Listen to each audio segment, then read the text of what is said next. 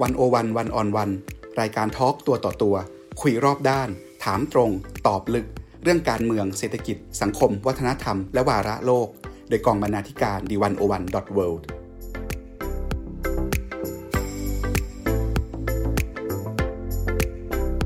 สวัสดีครับคุณผู้ฟังรายการ 101 One on One วันนี้ผมทิติมีแต้มจะชวนคุณผู้ฟังย้อนรำลึก1ทศวรรษเหตุการณ์สลายการชุมนุมคนเสื้อแดงเมื่อเดือนเมษายนพฤษภาคมปี2553ครับเหตุการณ์ดังกล่าวมีผู้เสียชีวิตถึง99ศพบาดเจ็บร่วม 2,000 คนรัฐบาลขณะนั้นใช้งบประมาณไปถึง 3,700 ล้านบาทในการปราบปรามผู้ชุมนุมอาจจะนับได้ว่าเหตุการณ์ดังกล่าวเป็นประวัติศาสตร์บาดแผลของสังคมไทยที่ลืมไม่ได้จำไม่ลงเช่นเดียวกับเหตุการณ์อื่นๆที่ผ่านมาในประวัติศาสตร์ไทยวันนี้แขกรับเชิญของเราคืออาจารย์เบญจรัตน์แซ่ชัวอาจารย์ประจำสถาบันสิทธิมนุษยชนและสันติศึกษามหาวิทยาลัยมหิดลครับ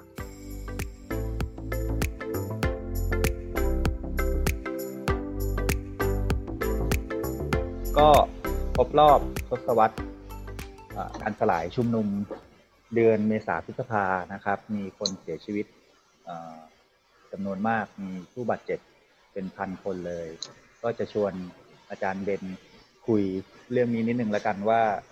เราทบทวนประวัติศาสตร์บาดแผลนี้ยังไง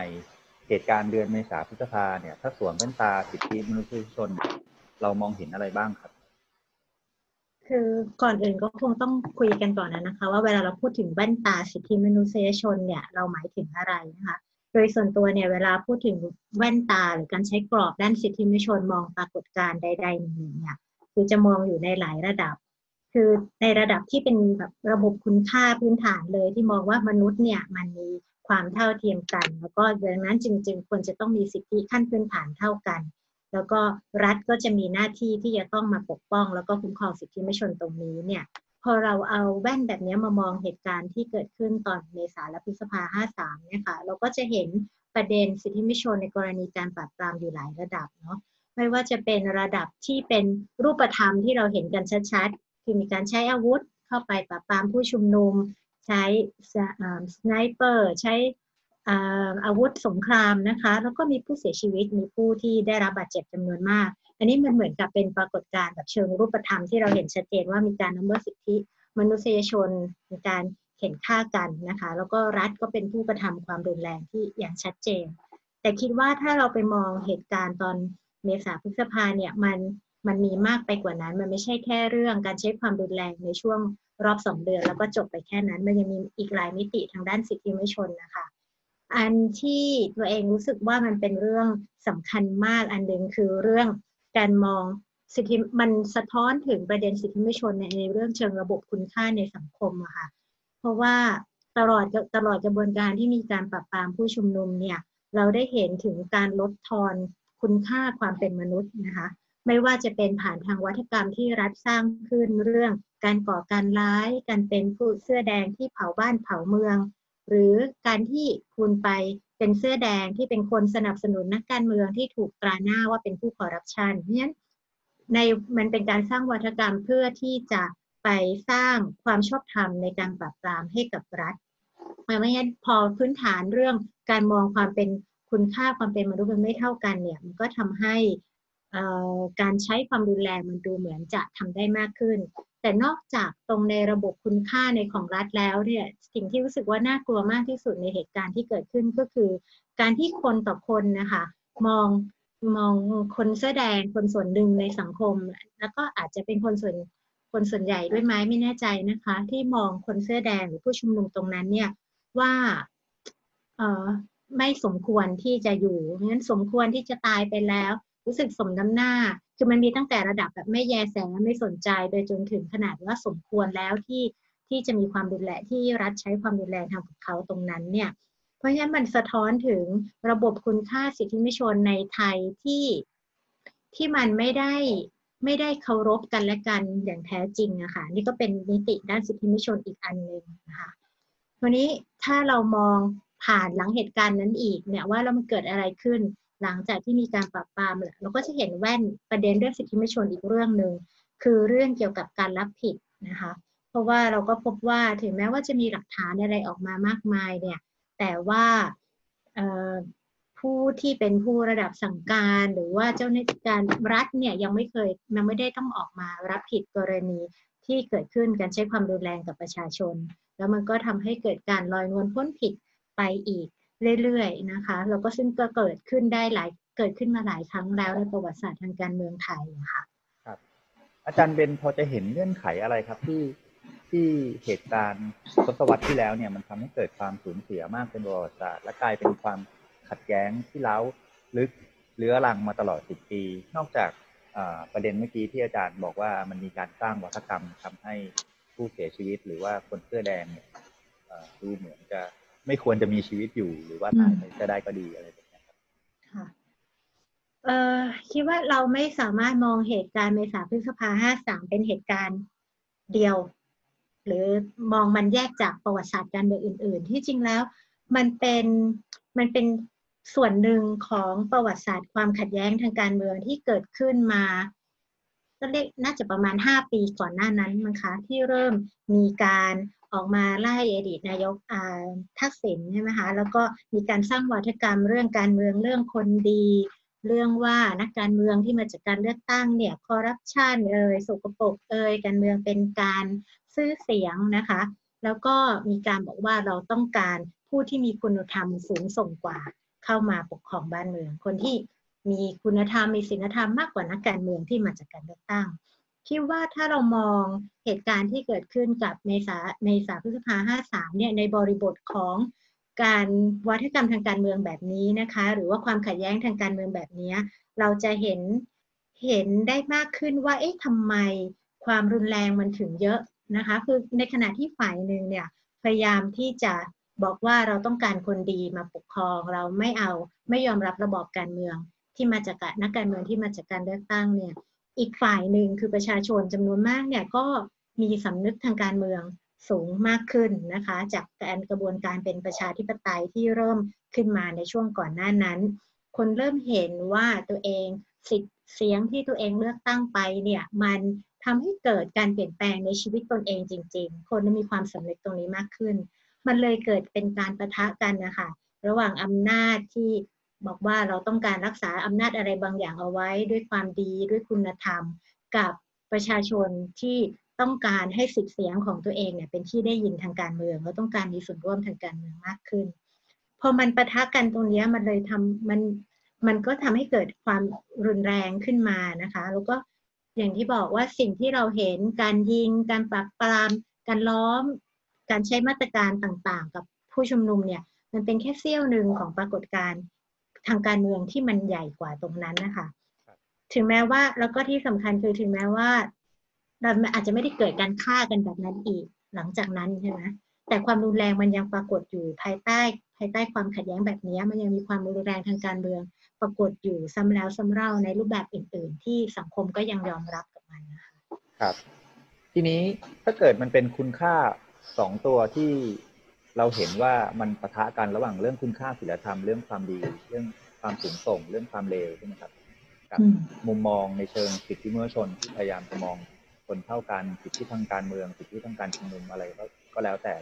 ไอเหตุการณ์ดังกล่าวที่เกิดขึ้นเนี่ยมันท้าทายความคิดความเชื่อของทั้งคนเรียนและคนสอนด้านสิทธิมนุษยชนในไทยอย่างไรบ้างครับหรือว่าในหลักสากลเนี่ยเขาพยายามที่จะดีลกับเรื่องคุณธรรมเรื่องศีลธรรมแบบที่อาจารย์ว่าเมื่อกี้อย่างไรว่ามันอาจจะเป็นเงื่อนไขหนึ่งใช่ไหมครับที่ทำให้ความรุนแรงความขัดแย้งมันเลื้อรังมาตลอดหนึ่งทศวรรษที่ผ่านมาเอาประเด็นมาก็ได้ครับค่ะคือคงต้องย้ำว่าสิทธิมนุษยชนไม่ใช่เรื่องศีลธรรมไม่ใช่เรื่องมนุษยธรรมด้วยไม่ใช่เรื่องความเมตตานะงั้นเวลาเราพูดถึงที่บอกว่าเออเราเห็นว่าคนเท่ากันเนี่ยมันไม่ได้เป็นเรื่องการทำดีต่อกันเพราะว่าเราเห็นอกเห็นใจคือไม่ได้บอกว่าการเห็นอกเห็นใจหรือการมีคุณธรรมศีลธรรมเป็นเรื่องไม่ดีนะคะแต่ว่ามันคนละชุดฐานคิดเนาะแล้วก็เพราะเราในถ้าจากมุมมองด้วยสิทธิมนุษยชนก็จะเห็นว่าคนอื่นเนี่ยก็มีสิทธิ์มีเสียงได้เหมือนกันกับเราไม่ใช่ว่าพอเขาได้กว่าแล้วเราเข้าไปช่วยเหลือเขาอะไรแบบนั้นเนี่ยคิดว่าถ้าจากมุมมองของคน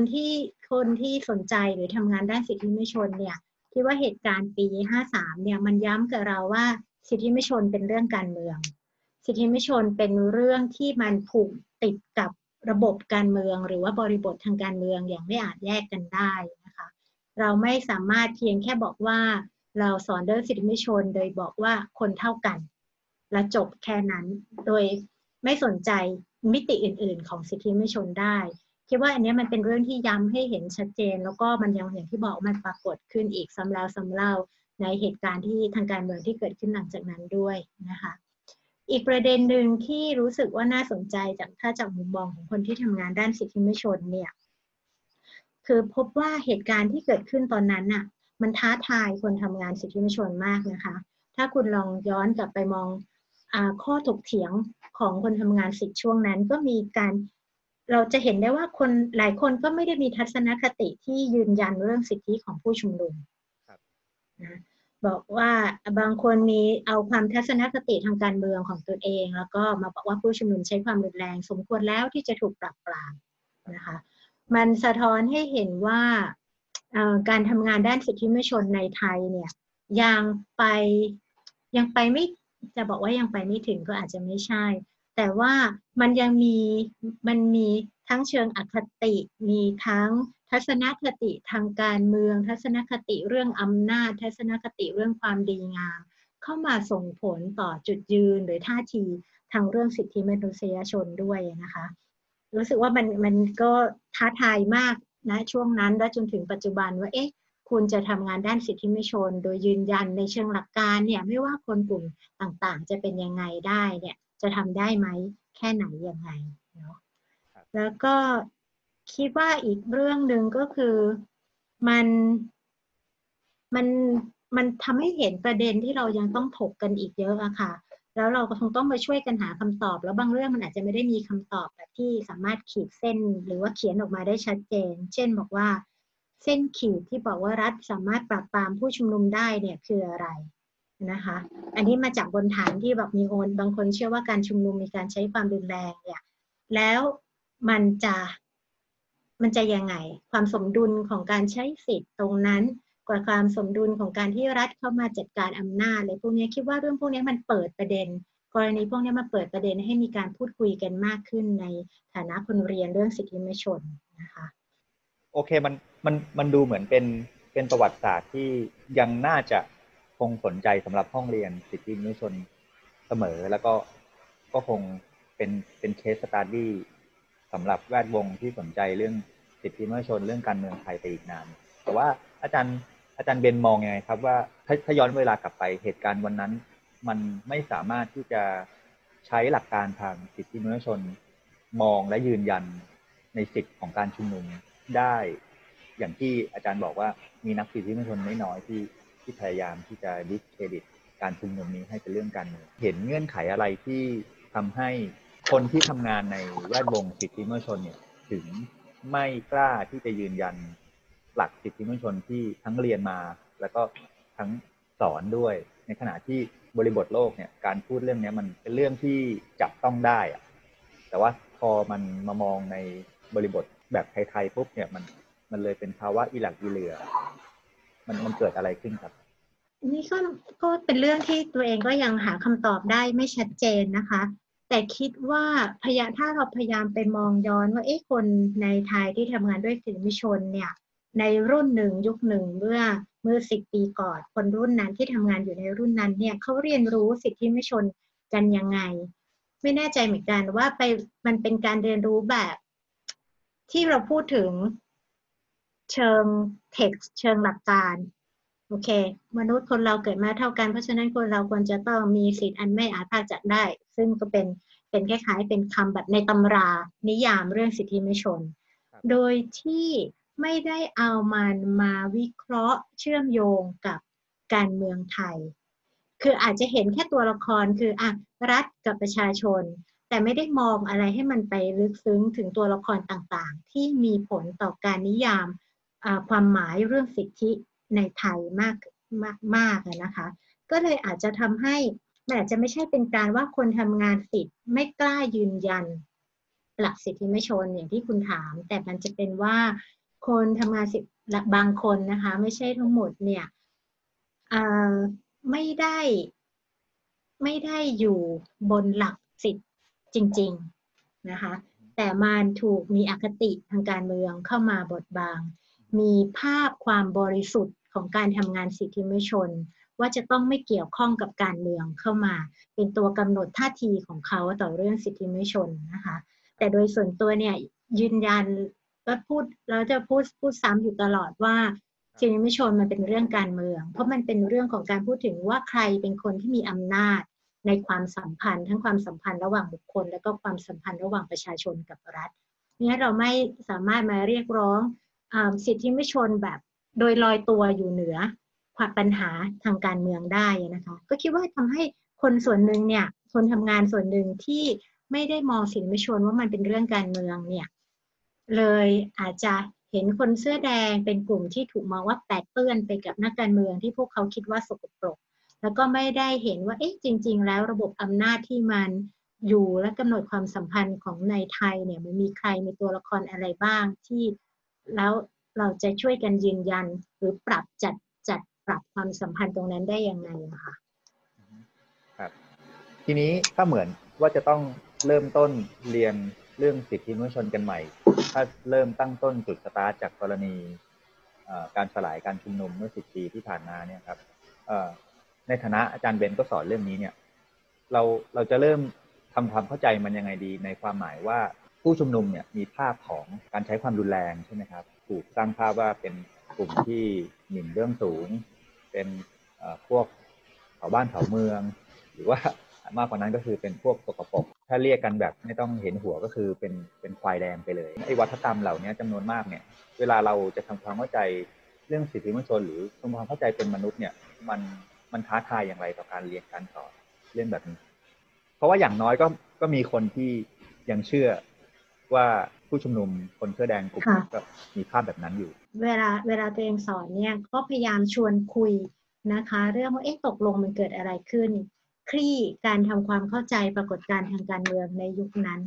หรือการรวมถึงไปการไปตั้งคำถามว่าถ้านักการเมืองคอร์รัปชันหรือจะสกปรกเนี่ยแล้วมันยังไงนะคะเพราะว่าตราบใดเสียเนี่ยมันก็ยังเป็นเรื่องของหลักการเรื่องประชาธิปไตยที่ให้ทุกคนมีสิทธิ์มีเสียงแล้วก็ที่สำคัญคือเรื่องมีการตรวจสอบได้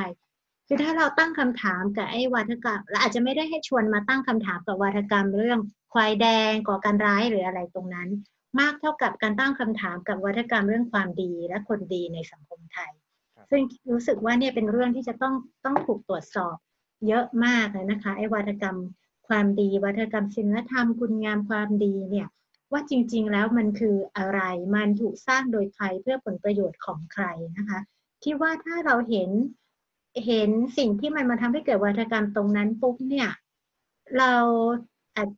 มันน่าจะมีการเปลี่ยนแปลงความรู้สึกที่เข้าใจต่อเรื่องการเคลื่อนไหวของคนที่ออกมาที่ถูกตราหน้าว่าเป็นควายแดงเนี่ยหรือสนับสนุนนักการเมืองสนับสนุนทักษิณแล้วคนจะเป็นคนไม่ดีเนี่ยรู้สึกก็แล้วไงนะคะคนกลุ่มนั้นก็ควรจะต้องมีสิทธิ์มีเสียงที่จะมาทวงคืนสิทธิจากการเลือกตั้งของตนเองได้ด้วยอะไรแบบนี้นะคะก็คิดว่าเราต้องค่อยๆไปรื้อถอนไอ้วาทกรรมทีละจุดทีละจุดกับอีกส่วนหนึ่งคืออันนี้ก็ยอมรับว่ารู้สึกว่ามันเป็นเรื่องที่ก็ยังอัศจรรย์ใจตัวเองเหมือนกันว่าเฮ้ยข้อเท็จจริงเกี่ยวกับกรณีการปราบปรามคนเสื้อแดงเนี่ยมันออกมาเยอะมากทั้งผ่านกระบวนการศาลผ่านกระบวนการค้นหาความจริงผ่านคำตัดสินของการไต่สวนการตายตัวเลขกระสุนที่ใช้แต่ทำไมสังคมไทยโดยรวมเนี่ยยังไม่ค่อยที่จะเปิดรับหรือว่าถกกันบนฐานข้อมูลข้อเท็จจริงตรงนี้มันยังไปติดอยู่ในวังวนเนี่ยวาทกรรมควายแดงวาทกรรมเผาบ้านเผาเมืองการก่อการร้ายอยู่เนี่ยนี่ก็คิดว่าคงต้องช่วยกันสร้างต่อไปที่จะให้เราคุยกันบนฐานข้อเท็จจริงด้วยอะค่ะว่าก็ผู้ชุมนุมที่มาชุมนุมในช่วงนั้นเป็นยังไงนะคะรัฐมีท่าทีต่อผู้ชุมนุมยังไงใครเป็นคนยิงในพวกนี้เราไม่ได้มีพื้นที่ที่เรามาคลี่ข้อเท็จจริงพวกนี้กันในสังคมซึ่งมันก็เลยทำให้มันเหมือนเป็นเรื่องที่คุยกันอยู่แค่ในวงกลุ่มคนไม่กี่คนที่สนใจเรื่องนี้หรือเป็นคำตัดสินที่อยู่ในศาลแต่มันไม่ได้ถูกเอามา มาถกเถียงกันในสังคมวงกว้างค่ะครับนอกจากประเด็นเรื่องอัศจรรย์ใจที่อาจารย์รู้สึกเนี่ยผมถามส่วนตัวนิดนึงว่าในฐานะที่ก็เป็นอาจารย์สอนเรื่องสิทธิมนุษยชนด้วยเนี่ย10ปีที่ผ่านมาเนี่ยมองย้อนกลับไปเนี่ยอาจารย์รู้สึกอึดอัดใจกับประเด็นอะไรมากที่สุดรู้สึกว่าอะไรที่สังคมไทยไม่ก้าวผ่านเลยหรือว่ามันมีประเด็นอะไรใหม่ๆที่อาจารย์รู้สึกว่ามันท้าทายจิตใจตัวเองสำหรับคนทำงานทุกวันนี้ยังคุยการเมืองกับที่บ้านไม่ได้ค่ะ อยู่บ้านไม่คุยนะคะเพราะว่าเราเพราะว่าที่บ้านก็ยังอยู่เนี่ยค่ะวัฒนธรรมควายแดงวัฒนธรรมทักษิณเลวนะคะเสื้อแดงเลวนั่นถึงรู้สึกแล้วเนี่ยเป็นเรื่องอึดอัดใจแล้วก็พบว่าคือโดยส่วนตัวเนี่ยเหมือนกับจะพูดพยายามรู้สึกถือเป็นหน้าที่ที่จะต้องพูดเรื่องพวกนี้อันนี้ในเชิงส่วนตัวเลยนะคะที่จะต้องพูดเรื่องความรุนแรงพวกนี้เพื่อให้เห็นว่ามันเกิดขึ้นว่าเป็นสิ่งที่รัฐกระทำกับสังคมนี่ถ้ามีโอกาสก็จะพูดแล้วก็จะอยู่ในการเรียนการสอนตลอดเวลาด้วยแต่ถามว่าเราพูดได้โดยที่เราไม่ได้เต็มที่เลยหรือเปล่าก็ไม่ขนาดนั้นไม่ใช่ว่าเราไม่ใช่ว่าเราจำกัดตัวเองในแง่ว่าเรากลัวว่าจะถูกการปราบปรามโดยรัฐหรืออะไรนะมันกลายเป็นว่าการกลัวท่าทีของคนที่ฟังมากกว่ากลัวจะเป็นการทำลายน้ำใจกันรู้สึกว่านี่เป็นเรื่องท้าทายอันนึงนะคะที่เราอยู่ในสังคมที่คนมันเห็นต่างกันเยอะมากแล้วเราก็ไม่แน่ใจว่าการแสดงความเชื่อความคิดทางการเมืองของเราเนี่ยมันจะไปกระทบความรู้สึกคนรอบข้างยังไงเนี่ยก็มันในห้องเรียนก็เหมือนกันในห้องเรียนก็ต้องพยายามสร้างบรรยากาศที่คนรู้สึกโอเคที่จะพูดคุยแลกเปลี่ยนกันได้นะคะเราก็มีนักศึกษาที่อาจจะเคยเข้าร่วมการขบวนการเสื้อเหลืองขบวนการเสื้อแดงหรือนักศึกษาที่ไม่สนใจทางการเมืองเลยเนี่ยเราต้องพยายามมาสร้างพื้นที่ยังไงที่จะทำให้มีการพูดคุยกันได้รู้สึกว่านี่เป็นโจทย์ท้าทายสำคัญอันหนึ่งที่นอกเหนือจากเรื่องการพยายามถอดรื้อไอ้มายาคติหรือวัฒนธรรมต่างๆนะคะครับแต่ว่าในความส่วนตัวของอาจารย์ที่รู้สึกว่ามันยากที่แม้แต่กระทั่งเรื่องการคุยกับที่บ้านก็เป็นเรื่องยากใช่ไหมแต่ว่าโดยข้อเท็จจริงเนี่ยสังคมไทยก็เห็นใช่ไหมครับว่าช่วงที่ผ่านมาเนี่ยการบริหารงานของรัฐบาลเนี่ยมีปัญหาแล้วข้อเท็จจริงหนึ่งก็คือมีคนไม่น้อยโดยเฉพาะคนหนุ่มสาวนักศึกษาเนี่ยเริ่มออกมาเคลื่อนไหวออกมาเรียกร้องชุมนุมขับไล่แล้วเนี่ยถ้าเรามองย้อนเหตุการณ์การชุมนุมของคนเสื้อแดงเนี่ยในบริบทที่การต่อสู้ทางการเมืองเริ่มแหลมคมขึ้นทุกวันนี้ครับแต่ในบริบทที่รัฐไม่พยายามยืดหยุ่นยอมรับความคิดที่แตกต่างหลากหลายเลยเนี่ยประชาชนทำอะไรได้บ้างการแสดงออกการประท้วงแค่ไหนอย่างไรถึงจะเรียกว่าสมเหตุสมผลบางคนก็เรียกร้องความบริสุทธิ์ให้ผู้ชุมนุมต้องปลอดกันต้องอะไรต่างๆบางคนก็ไปถึงขั้นต้องเรียกสันติอหิงสาซึ่งก็ใช้กันมานานนะครับทุกครั้งที่มีการชุมนุมว่าไม่ใช้ความรุนแรงอะไรต่างๆเหล่านี้อาจารย์เห็นยังไงว่าประชาชนทำอะไรได้บ้างเอาประเด็นที่คุณถามเรื่องว่าต้องมีการที่จะเรียกร้องหรือวิพากษ์วิจารณ์เคลื่อนไหวทางการเมืองในทุกวันนี้มันต้องบริสุทธิ์ไหมนะคะคำว่าบริสุทธิ์ที่หลายบางคนอาจจะเรียกร้องอาจจะเช่นว่าคุณจะต้องไม่สนับสนุนการเมืองฝ่ายไหนอะไรอย่างเงี้ยซึ่งรู้สึกว่ามันเป็นเรื่องที่เป็นการเรียกร้องแบบนั้นแสดงว่าคุณไม่เข้าใจการเมืองนะคะว่าการเมืองที่มันต้องเป็นเรื่องการต่อรองแย่งชิงต่อรองอำนาจกันเนี่ยหรือว่าการพยายามที่จะจัดสรรกระจายอำนาจว่าใครเป็นคนที่มีอำนาจในสังคมเนี่ยมันต้องมีอยู่ในแทบกันทุกความสัมพันธ์เนาะเพราะฉะนั้นถ้าจะบอกว่าการเมืองการเคลื่อนไหวจะต้องบริสุทธิ์คิดว่ามันเป็นการตั้งจุดตั้งต้นที่ผิดไปแล้วนะคะการเคลื่อนไหวเรื่องสิทธิมนุษยชนการเคลื่อนไหวทางการเมืองเนี่ยยังไงเสียมันก็จะไปจัดปรับความสัมพันธ์ทางอำนาจเพราะฉะนั้นจะไม่ต้องมาเรียกซึ่งมันอาจจะไปตรงกับอุดมคติหรือความเชื่อทางการเมืองของคนกลุ่มใดกลุ่มหนึ่งนั้นไม่ต้องไม่จำเป็นที่ต้องมาเรียกร้องความที่เขาเรียกว่าบริสุทธิ์นะคะ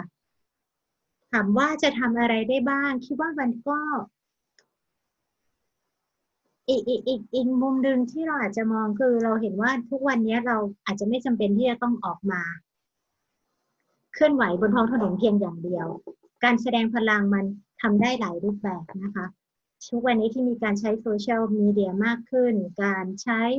อินเทอร์เน็ตใช้เทคโนโลยีต่างๆในการที่จะแสดงพลังของประชาชนมากขึ้นเนี่ยมันก็ยังมีช่องทางที่ทำให้ถึงแม้ว่ารัฐพยายามจะปราบปรามเนี่ยแต่ว่าประชาชนมีช่องทางที่จะ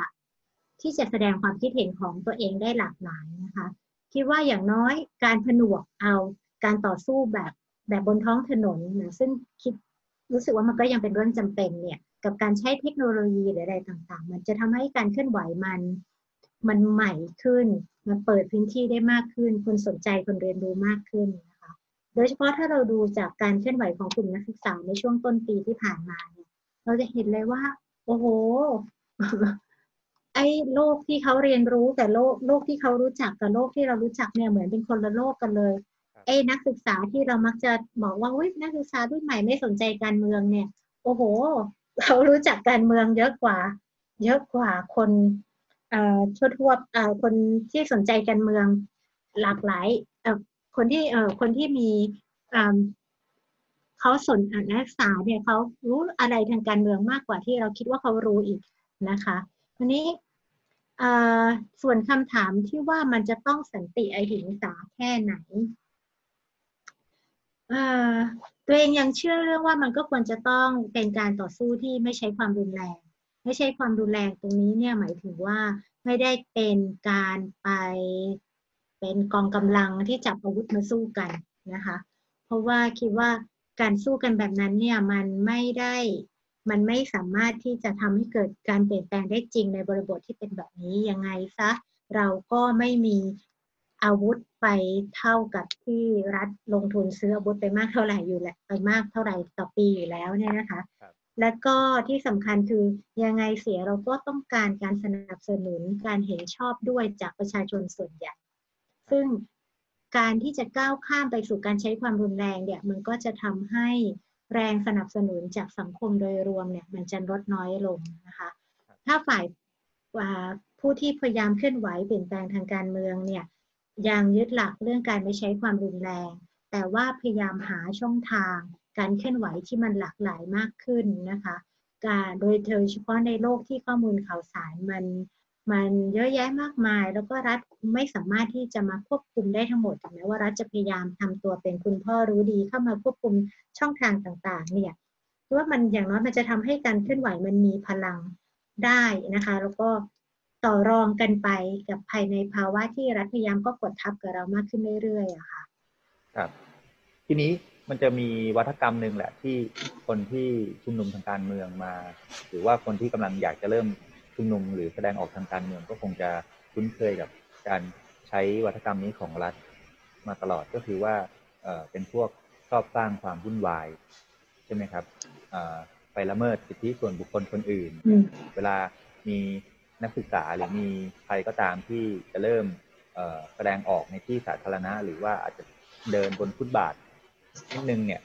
ไปเดินเฉียวๆแค่จะลงบนถนนสัก929เนี่ยก็อาจจะถูกเจ้าหน้าที่ตำรวจบอกว่าไปละเมิดสิทธิของคนที่ใช้ถนนอยู่อะไรแบบนี้คือข้ามกลางวัฒกรรมหลากหลายที่รัฐพยายามกดมาเหล่านี้เรายังสามารถใช้หลักสิทธิมนุษยชนในการยึดมั่นเพื่อที่จะแสดงออกทางการเมืองได้ไหมครับหรือว่าเอาเข้าจริงแล้วก็เป็นเรื่องการลองผิดลองถูกไปหรือว่าควรจะมีอะไรที่เราควรจะยึดมั่นไว้สักนิดหนึ่งก็ยังดีในมุมของอาจารย์มองเรื่องนี้ยังไงมีอะไรที่ควรยึดมั่นไว้ แน่นอนว่าไอ้ข้อที่รัฐบอกว่าการชุมนุมเนี่ยมันเป็นการสร้างความวุ่นวายไปละเมิดสิทธิคนอื่นมันไม่ใช่เรื่องใหม่เนาะคนชาวบ้านที่ออกมาชุมนุมเรียกร้องต่อต้านโครงการพัฒนาอะไรต่างๆในช่วง 20-30 ปีที่ผ่านมาก็โดนข้อหาแบบนี้มาตลอดนะคะว่าเราต้องการสังคมที่เรียบร้อยเราคุณอย่าละเมิดสิทธิคนอื่นคุณอย่าปิดถนนสิแต่ว่าก็มันก็ไม่ใช่เป็นการลองผิดลองถูกแต่รู้สึกว่า เราค่อยๆขยายพื้นที่ได้ถ้ามองจากมุมมองของประชาชนที่ต้องการเคลื่อนไหวนะคะเราส่วนหนึ่งเนี่ยเราต้องพยายามสื่อสารกับสังคมด้วยว่าการที่ออกมาทำตรงเนี้ยทำเพื่ออะไรที่จะต้องออกมาชุมนุมเพื่ออะไรเพราะว่ากลไกระบบการเมืองมันไม่มีช่องทางให้เราที่จะฟังเสียงพวกเราทำให้จะต้องออกมาชุมนุมเรียกร้องบางเรื่องคิดว่ามันเป็นเรื่องการจัดการด้วยซ้ำไปเช่นคุณจะปิดถนนยังไงถ้าเราย้อนกลับไปดูประวัติศาสตร์การเคลื่อนไหวของชาวนาชาวไร่เมื่อประมาณ20กว่าปีก่อนเนี่ยมันเคยมีกรณีการจัดการแบบปิดถนนส่วนหนึ่งปิดถนนบางช่วงเวลาเปิดบางช่วงเวลาเพื่อให้คนสามารถสัญจรผ่านไปได้จะได้ไม่เกิดข้ออ้างเรื่องการละเมิดสิทธิคนอื่นพวกนี้ค่ะคิดว่ามันเป็นเรื่องที่ตัวคนที่จะออกมาเคลื่อนไหวก็อาจจะต้องเรียนรู้ในการที่จะทำยังไงให้ถ้าพูดง่ายๆก็ชนะใจคนในสังคมด้วยเนาะให้เขามาเห็นว่าการที่เราทำกันออกมาเคลื่อนไหวเนี่ยมันไม่ได้เป็นเรื่องทำให้เกิดความวุ่นวายอย่างเดียวแต่ก็ต้องยอมรับว่าภายในบริบทของความขัดแย้งทางการเมืองในประมาณ15ปีที่ผ่านมาเนี่ยทำให้คนกลัวการชุมนุมคนมองว่าเรื่องการชุมนุมเนี่ยเป็นเรื่องรุนแรงเป็นเรื่องทำให้สังคมมันวุ่นวายเป็นเรื่องอะไรนะคะเป็นเรื่องที่ทำให้เดี๋ยวมันจะทำให้เกิดความขัดแย้งใหม่ในสังคมอีกหรือเปล่าคิดว่าตัวนี้จะเป็นอุปสรรคสำคัญสำหรับในช่วงนี้ที่เราจะทำยังไงให้การเคลื่อนไหวแบบปฏิบัติการรวมหมู่ของประชาชนการชุมนุมการประท้วงเนี่ยมันกลับมากลายเป็นเรื่องปกติที่เราสามารถทำได้อีกครั้งหนึ่งอาจจะต้องใช้เวลาสักหน่อยที่จะก้าวข้ามภาพจำของคนในสังคมว่าการชุมนุมคือความรุนแรงคือการปิดถนนชัตดาวน์กรุงเทพไปเป็นนานๆอะไรแบบนี้ค่ะครับมีอีกประเด็นหนึ่งครับที่ก็ต้องถามอาจารย์เบนแหละว่าพอ10ปีการสลายการชุมนุมที่ผ่านมาเนี่ยแล้วพอมามีรัฐประหารปี2557ใช่ไหมครับก็เป็นผลสืบเนื่องกันมาทีนี้หลังจากนั้นมาเนี่ยอาจารย์ก็เท่าที่ทราบคืออาจารย์ก็ได้ร่วมกับศูนย์ทนายสิทธิมนุษยชนด้วยใช่ไหมครับก็เข้าไปดูศึกษาเคสต่างๆที่ถูกรัฐละเมิดเนี่ยอาจารย์เล่าให้ฟังนิดนึงครับว่ามันมีความน่ากังวลอย่างไรคนที่อาจจะเห็นความอึดอัดจากการบริหารของรัฐบาลในวันนี้เนี่ยอาจจะมองเห็นแค่เรื่องการบริหารเศรษฐกิจแย่หรือว่าอื่นๆที่อาจจะไม่ได้เกี่ยวข้องกับเรื่องสิทธิมนุษยชนโดยตรงแต่ว่ามันมีประเด็นแบบนี้อยู่ที่อาจารย์ก็ทำงานเรื่องนี้ด้วยอาจจะให้อาจารย์เล่าให้ฟังนิดนึงว่ามันมีความน่ากังวลอย่างไรบ้างครับอย่างที่ได้พูดไปตอนต้นอยู่บ้างนะคะว่าในหลังเหตุการณ์พฤษภา53ในพฤษภา53เนี่ยความรุนแรงโดยรัฐมันเปลี่ยนรูปแบบไปมันไม่ใช่การเอาปืนมายิงกันจ้องๆเห็นแต่มันมีความรุนแรงแบบอื่นๆที่มันน่ากลัวนะคะการไม่ว่าจะเป็นการในช่วงอย่างเช่นช่วงที่เราถูกครองโดยคสช.เนี่ยมันก็มีการปราบปรามเรียกได้ว่าจำกัดสิทธิเสรีภาพในการแสดงออกเนี่ยน่าจะเยอะที่สุดในช่วง30ปีที่ผ่านมาด้วยซ้ำนะคะแต่ที่ทำโดยทั้งหมดเนี่ยทำในนามของเรื่องการคืนความสุขให้ประชาชนทำในนามของการปกป้องสถาบันกษัตริย์ทำในนามของการสร้างการปรองดองนะคะแต่ว่าการนั้นแต่จริงแล้วมันคือการละเมิดสิทธิอย่างค่อนข้างรุนแรงการจับคนไปปรับทัศนคติที่เขาเรียกว่าปรับทัศนคติหรือที่จริงมันก็คือการกักขังจับกลุ่มและกักขังโดยพลการตามอำเภอใจของรัฐที่ไม่ผ่านกระบวนการทางอาญาการเอาคนขึ้นศาลทหารหรือเรื่องที่อาจจะดูเหมือนเป็นเรื่องเล็กน้อยแต่ที่จริงแล้วมันไม่เล็กน้อยเช่นการส่งทหารไปคุกคามตามบ้านของนักเคลื่อนไหวไปตามบ้านญาติครอบครัวไปเยี่ยมแทบจะทุกสัปดาห์เรื่องพวกนี้เนี่ยมันน่ากังวลนะคะเพราะมันเหมือนกับมันถูกทำมาตลอด 5-6 ปีที่ผ่านมาจนแทบจะกลายเป็นเรื่องปกติสำหรับบางคน นะคะแล้วมันก็เป็นเรื่องที่สังคมยอมรับมันด้วยอีกต่างหากนี่ยังไม่ต้องไปพูดถึงเคสของนักเคลื่อนไหวทางการเมืองในไทยที่ลี้ภัยไปอยู่ต่างประเทศแล้วถูกคุกคามมีคนที่หายตัวไปนะคะมีคนที่ถูกพบศพอยู่กลางแม่น้ำโขงอย่างเนี้ยแล้วโดยที่มันไม่ได้มีการกระบวนการค้นหาความจริงเลยคิดว่าเรื่องความรุนแรงพวกนี้ค่ะมันเป็นเรื่องที่น่ากลัวเราไม่ใช่เราคนจำนวนหนึ่งเชื้อเชิญทหารเข้ามาปกครองแล้วก็ทหารได้พยายามทำให้ทุกเรื่องการเข้ามาควบคุมหลายๆเรื่องทำให้มันเป็นกระบวนการแบบทางการทหารไปหมดนะคะอันนี้เป็นเรื่องที่น่ากลัวมากแล้วก็น่ากังวลอีกอันหนึ่งก็คือการที่ประชาชนกระทำกับประชาชนเป็นเองที่ว่าอย่างกรณีเรื่องมาตรา 112 นะคะเรื่องการ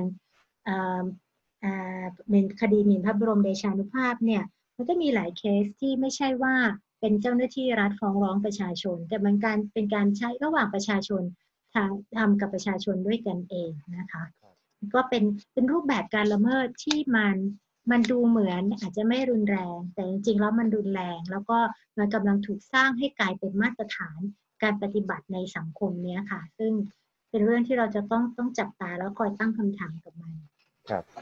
คำถามสุดท้ายแล้วครับอาจารย์เบนครับหนึ่งทศวรรษที่ผ่านมาเนี่ยสังคมไทยเรียนรู้อะไรกับประวัติศาสตร์บาดแผลจากเหตุการณ์นี้บ้างครับถามต่อเลยก็ได้ว่าเอาเข้าจริงแล้วเนี่ยนักสิทธิมนุษยชนเนี่ยสามารถเชียร์ทหารได้ไหมครับเรียนรู้อะไรบ้าง เป็นคนไม่ค่อยมองโลกในแง่ดีนะคะ คือในแง่หนึ่งเราก็เห็นว่าอย่างกรณีเมษาพฤษภา53เนี่ยมันมีความพยายามที่จะทำอะไรกับมันเยอะกว่าถ้าเราไปเทียบกับกรณี14ตุลา6ตุลานะคะหรือพฤษภา35เนี่ยเราพบว่าเฮ้ยมันอย่างน้อยมีกลุ่มที่พยายามขึ้นมาค้นหาความจริงบันทึกข้อเท็จจริงนะคะ